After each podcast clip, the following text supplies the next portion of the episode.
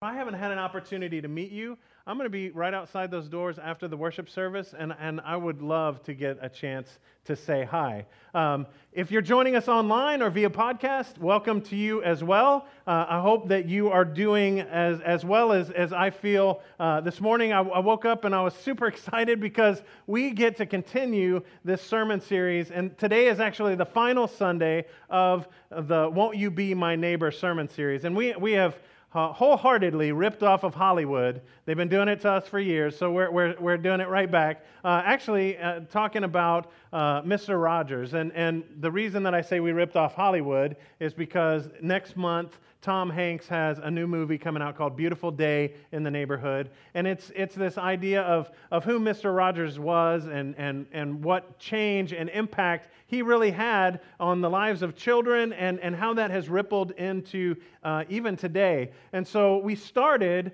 by saying, what if Jesus, when he said, love your neighbor, he really meant your neighbor?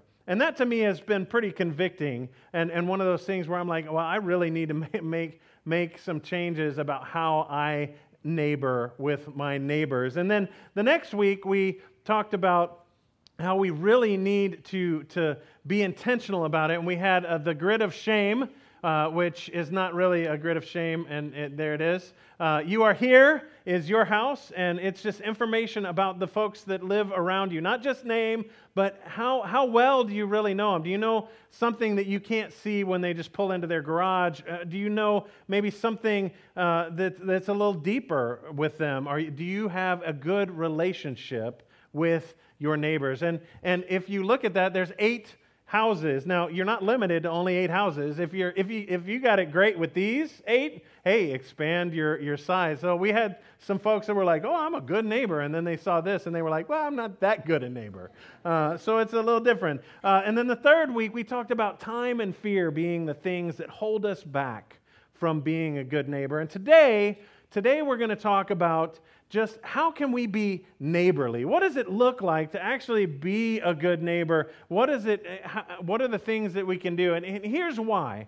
Because quite frankly, the world is different than it used to be. So when I say back in the day, I mean like the late 70s, early 80s. That's my back in the day. Now, some of y'all back in the day is a little bit later than that. Some of y'all back in the day is right now. So, you know, you're, that's, that's what you're experiencing. In, in, in the future, you're going to be like, yeah, back in the day.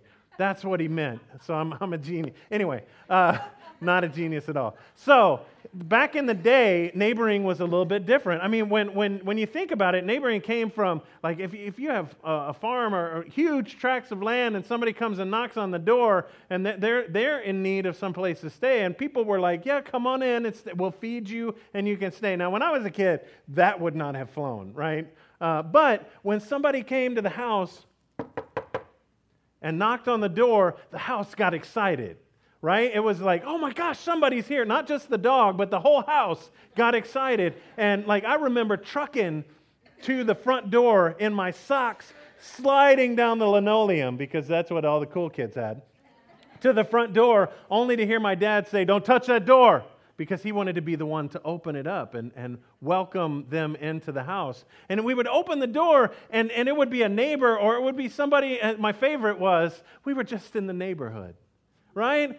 Nobody hears that anymore. Now it, would be creepy. So, but back in the day, uh, it, we were just in the neighborhood, or uh, you know, it's a neighbor, and they're like, "Hey, uh, we we just haven't come and said hi in a while, and we thought we'd come over." And you're like, "Hey, come on in." And maybe your mom was like, was one of these moms that that would get the the guest, the the the company dessert, like they would have a special dessert made just for company. And, and God forbid if you were a child and you decided you were going to sneak a piece of the company dessert and your mother found out because uh, the world could come to a crashing end.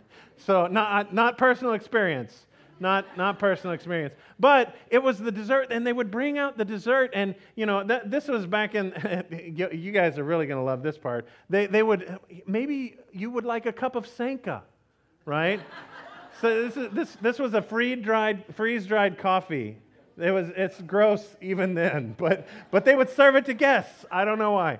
Um, My grandparents love that stuff. They would, oh, let's have some, because you don't have to uh, percolate a whole pot of coffee. We can, we can just make a little bit of coffee because there were no Keurigs. That's why, kids.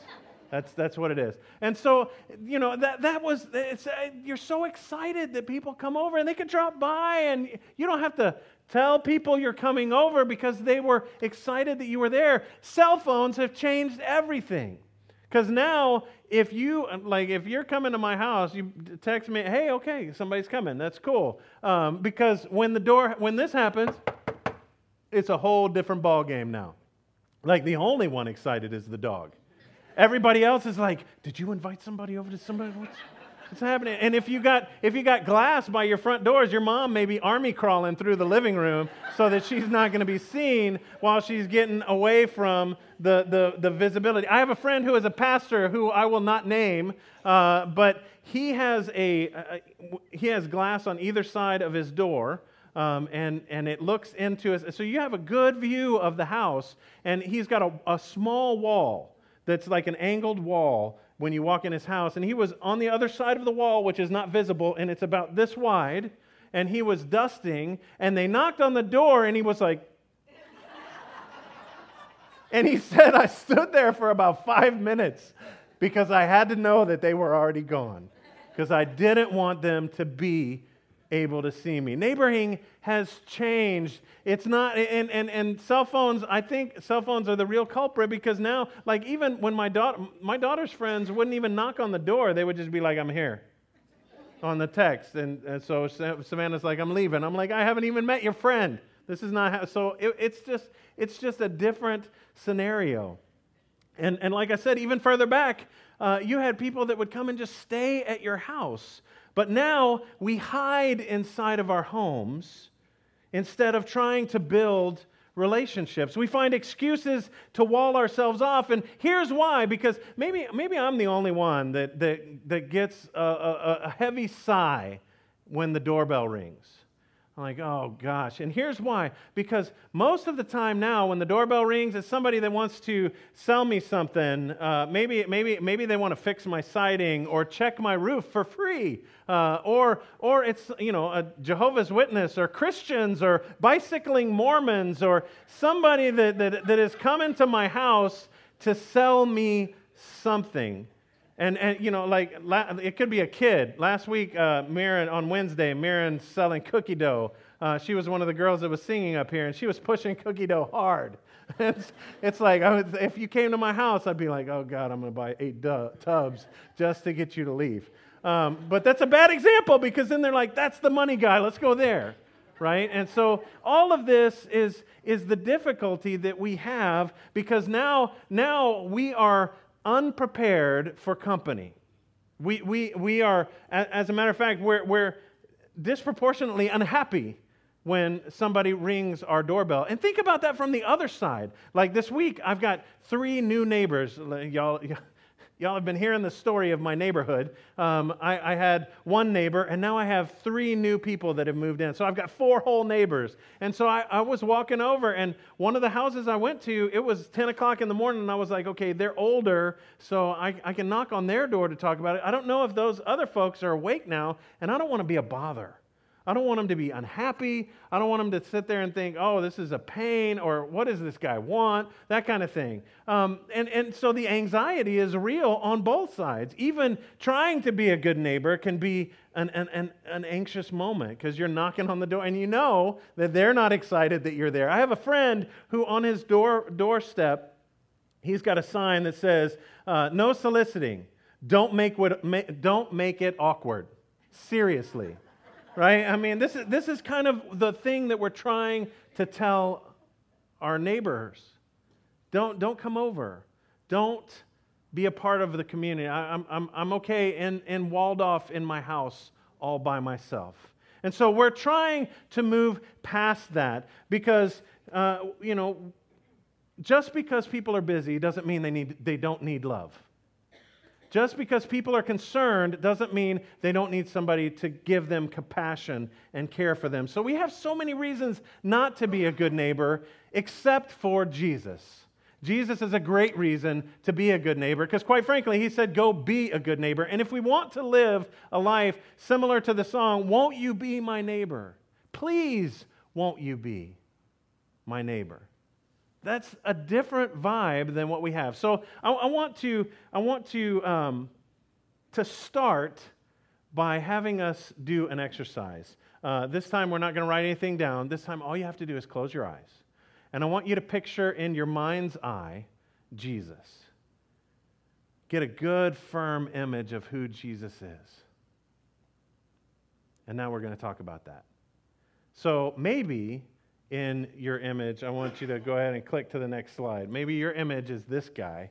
Uh, maybe this is your image of Jesus. This is an icon from the Greek Orthodox Church. Um, Jesus has got two books in his hand, and he's got two angels talking to him. He's got this crazy halo thing and some Greek letters around there. I got I paid a lot of money so I could know that. Um, and he's got you know some hand symbol he's got going on here. Here, this guy looks too busy to help anybody. This is very stoic Jesus. Next, maybe you pictured angry Jesus. Maybe it's because there's some stuff in your life that you know you shouldn't be doing, just like me. And so your, your picture of Jesus is, is, is an angry Jesus. This is Jesus after he's braided some cords together and he's driving people off out of the, commu- uh, out of, out of the temple. Maybe that's your picture of Jesus. And then I just found this picture. This is just, so this is the two for flinching Jesus. Um, so here, here it is. When I was a kid, there was a game we would play where we, we'd pretend like we were going to hit somebody. If you flinched, they would get to hit you twice. It's a dumb game. I get it. But when I saw this picture, I just started cracking up because I was like, he just two for flinched. He's going to hit him twice. It's crazy. So anyway, that's free. Uh, y'all, don't, y'all don't have to pay anything for that all week, folks. Next picture, though, this is uh, one of the most popular pictures of Jesus that we have in the Protestant church. I like to refer to this Jesus as Cocker Spaniel Jesus uh, because he's very golden, right? And he looks very, you know, he's, he's looking off in the distance. It doesn't look like he's going to be any use to helping us either. And what the problem is, is when we think about Jesus, these are typically the pictures we have in our mind for Jesus. Typically, we don't have a picture of happy Jesus. Uh, well, this is Buddy Jesus. Sorry. This is not Happy Jesus. This is my atheist friends. This is their picture because it's a statue and does nothing. He can't help us either. But the next picture, however, is Happy Jesus. How many times do you picture when, when you, uh, y'all don't have to raise your hands because I'm, I'm pretty sure it's about 100% of you. When you pictured Jesus, this was not the picture that you pictured.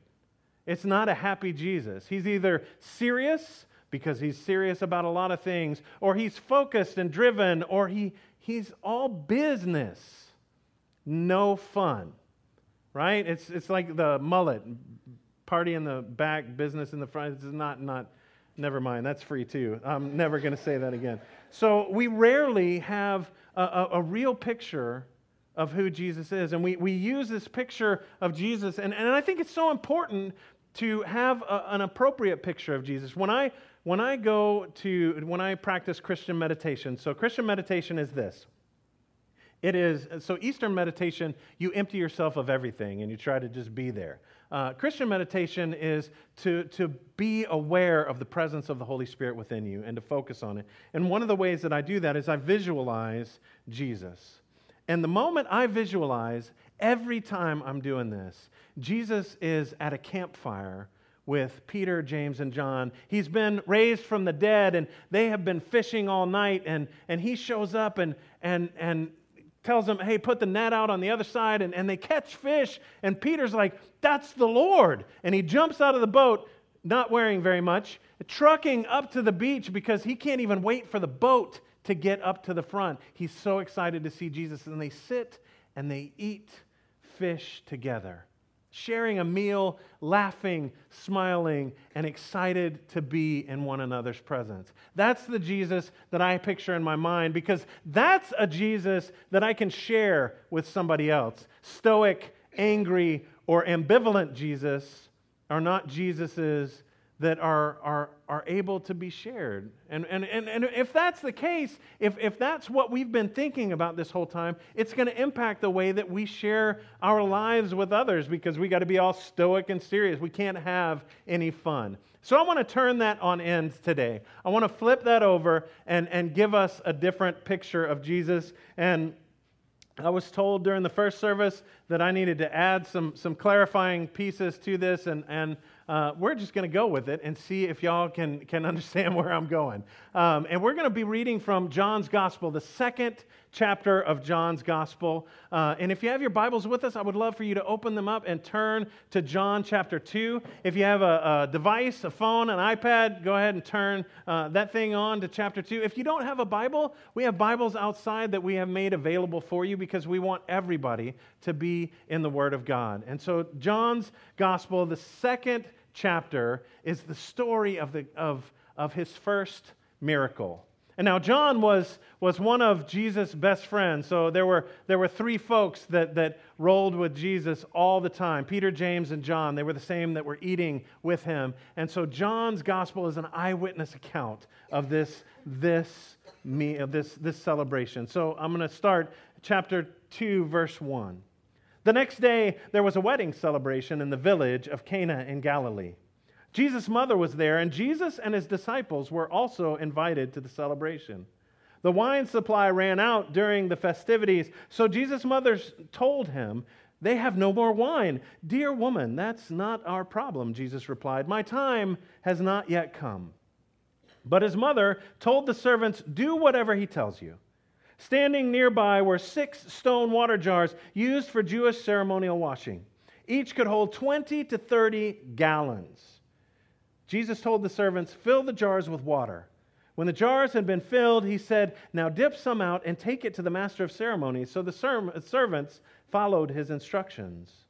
When the master of ceremonies tasted the water that was now wine, not knowing where it had come from, though of course the servants knew, he called the bridegroom over. A host always serves the best wine first, he said.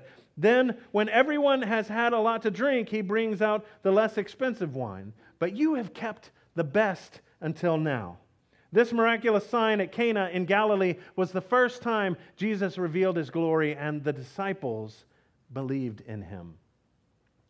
So, we have a lot of stuff going on in this story, but what I want to focus on is Jesus kept the party going, right? Now, this is, this is going to really kind of push some folks on the edge because it sounds like, you know, hey, Jesus, this isn't a parlor trick. Jesus didn't show up just so he could do it. There was some serious shame that would happen with the family if the wine ran out because that means they didn't have enough to care for the community and they didn't prepare for the celebration. But what happens is Jesus comes on the scene, and I love the interaction between him and Mary because uh, it's, it's, such a motherly thing to do. Jesus says, It's not my time. And she looks at the servants and she's like, Do whatever he tells you. You know, I mean, you can almost hear it. And so he, he gives in or decides he's going to do, or he's decided before, but for, for purposes that are unknown to us, he, he put up a little bit of an argument. But he performs this miracle of turning water into wine. Now, this is a big deal because these celebrations went on for a long time, and there were a lot of people that would be at the celebration. Folks from all over would come to the town and celebrate because it, was, it was like the highlight of their year when, when families would come together in marriage. And so Jesus is there. And here's the deal Jesus and his disciples are invited to the party not because they're lame, but because they're important people. And Jesus shows up not to make everybody unhappy and feel guilty about celebrating, but to have fun and celebrate with them. So, this is a picture of actually the, the so first off, Cana of Galilee is no more. We don't know where it is. There is a Cana that you can go visit when you go to the Holy Land, but we're not sure if it's the same place or not. But this, and, and so this, this vessel that's in front of this guy is not a uh, uh, actual one of Jesus filled vats. That's not what, that's what I'm trying to say. Um, this is just one that they have found, but it is a ceremonial washing thing. This thing is huge and it's made out of stone. And my favorite thought when I, I so I don't know who this guy is when I was going through my pictures, uh, but this guy right here, he really looks like he's a youth pastor trying to explain to youth what's going on. And that, that's a lot of wine. Um, because they had six of these. So that's either 120 or 180 gallons of wine. It's a serious amount of wine. Jesus is keeping the party going. And I, I, don't mean that in the sense of today, it's like a rave party, you know, everybody going crazy. I mean, he's keeping the community celebrating together. He's having them come together and, and be excited. Now, husbands, I want to I wanna throw some caveats out there. Husbands, uh, especially uh, certain husbands. This isn't a free license to drink as much as, as much as you want. This isn't, that's not what we're talking about. Wives, this is the same thing. It's not a free license to drink as much as students. I don't even have to say anything to y'all. I've got my, I'm watching y'all. Anyway, um, so it, it's this. That being said, Jesus is focused on keeping the community celebratory, on having a good time, not on, not on being distant, but on being present, not on being uh, absent, but instead being right in the middle of this, the, the, this whole deal. Because Jesus ate with sinners and religious elite, he dined with prostitutes and with teachers of the law. Jesus was about inclusion, loving people where they were, and then helping them take their next steps on their spiritual journey. And that's the same thing that we try to do here at Cassidy. And, and, and I want us to be focused on that because one of the things we have to do is we have to turn our subdivisions back into neighborhoods. We have to knock the doors down, the, or the walls down that prevent us from going into our neighbors, uh, going to our neighbors and being good neighbors. Instead, we need to embrace that. We can't hide in our homes using them as a refuge when Jesus commands us to be good neighbors. We just can't do it. Now, I've heard so many cool things this past week about people that are doing stuff. You heard one earlier this morning about taking apple pies to folks. I, I, have heard folks played voicemails for me and showed me text messages of how they're going out and, and the excitement that we have as a community about going out and doing something to be a good neighbor has been a, a great time. It's been exciting to watch. People on social media are hitting me up and saying, hey, check this out. My mom sent me this picture um, this guy right here is, is cooking some food on a grill. What you don't know that this is uh, in Houston, and this is called uh, Interstate Highway 10. If you've ever been to Houston, this is the largest highway in Houston. It's 10 lanes across one direction. You can land an airplane on it. And when the, when the tropical storm went through and dumped all the rain in Houston and they had floods again, there were cars that were stuck on this highway for over 36 hours. They couldn't get off the highway that there were no ways to get off the highway. This guy was stuck in the traffic right alongside him and, and had a food truck. And he decided, he called his boss and he was like, hey, can I cook the food for folks? And his boss was like, sure, let's do it. And he had toilet paper in that truck. He had, which was a big deal, 36 hours. That's a long time. So he, he just starts cooking for folks that are trapped on the highway. Now, most people, when you're sitting in traffic, your idea is not like, oh, I'm going to be nice to my neighbor. It's like, that guy cut me off, right? Well, that's maybe that's just me. But um, that's, that's the thing is, is we've got to get past that. This past week, I took, uh, so apple pies are great. Um, I, I, I, took four apple pies. Uh, I bought them and have taken them to my new neighbors. And I was able to deliver three of them because one person wasn't home yet. Um, so my hope is that they will be home this afternoon. But I've been able to go and, and knock on their doors and say, hey, because yesterday was National Good Neighbor Day. I don't know if you knew that or not. Uh, Suzanne told me about it. Jimmy Carter started it in 1973. It's crazy. So it, it, was just an awesome opportunity to go next door. Last Thursday, we had Folks spend hours here making 225 apple pies. If you don't have one, we still have some for sale. They're great. This is not a sales pitch for you to take an apple pie just so you can give it to your neighbor. But what an awesome opportunity because it's a take and bake apple pie. Take it to your neighbor and be like, hey, I was just thinking about you. This weekend is National, extend it from one day to the whole weekend. National Good Neighbor Weekend. Who knew? and, and offer it to them. And, and here's, here's the thing that really gets me. So people spent hours here making apple pies. And Thursday was the first time that we were able to go serve at the least of these. And we had folks that had spent hours here and then went to serve our neighbors at the least of these. Um, we had over 20 people show up at the least of these. It blew the minds of the folks that, that run the least of these. They were so excited. The la- at, the, at the end, one of the guys comes up that's a regular volunteer and he said, Guys, you, you, because uh, we sorted and, and did some food work.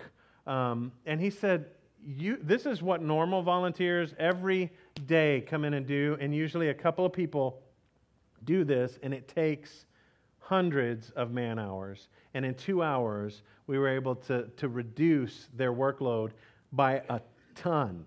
And so it's just about getting out into the community and making a difference. It's about getting outside of our doors, and we have to love our neighbors because Jesus said to, but we also get to love our neighbors because, quite frankly, some of our neighbors are awesome people. Some of our neighbors could be the, the reason that we are inspired to, to do something different. Some of our neighbors could make a difference so profound in our lives that it leads to a deeper relationship with Jesus Christ. So get out and make a difference. And, and I want to encourage you in, in some specific ways. One, you could have a block party. Now, I know this is going above and beyond, but I've heard that there was a family that hosted a block party in their house. Now, I don't know if it was because of the Good Neighbor uh, sermon series or if it's just because they really like to have parties in their house. I don't know. But regardless, that's a great opportunity to invite folks over from your neighborhood.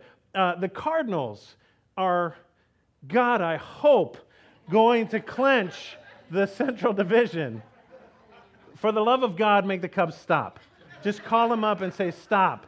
And if you're Cubs fans, you have no hope, so quit. Seriously. But hopefully, the Cardinals are going to win the division series and then be in the playoffs. Invite your neighbors to a playoff game. It's crazy. Monday night football, Sunday football. The Chiefs are going to be playing Monday night football coming up. We're going to have another opportunity to get together and watch Monday night football as a community. Everybody come out. We're going to watch. I don't know where it's going to be yet. Don't don't quote me on that. But we're going to get together and do it. Or crazy, you could just invite your neighbor over to watch football. Uh, all of these are sports things. You know, the Blues have started playing again. I'm a, a, Blues fan, so, you know, you can watch the. There's all kinds of sports, but hey, we don't have to limit it to that. Anything that you, if you like potting plants, invite your friends over to pot plants together.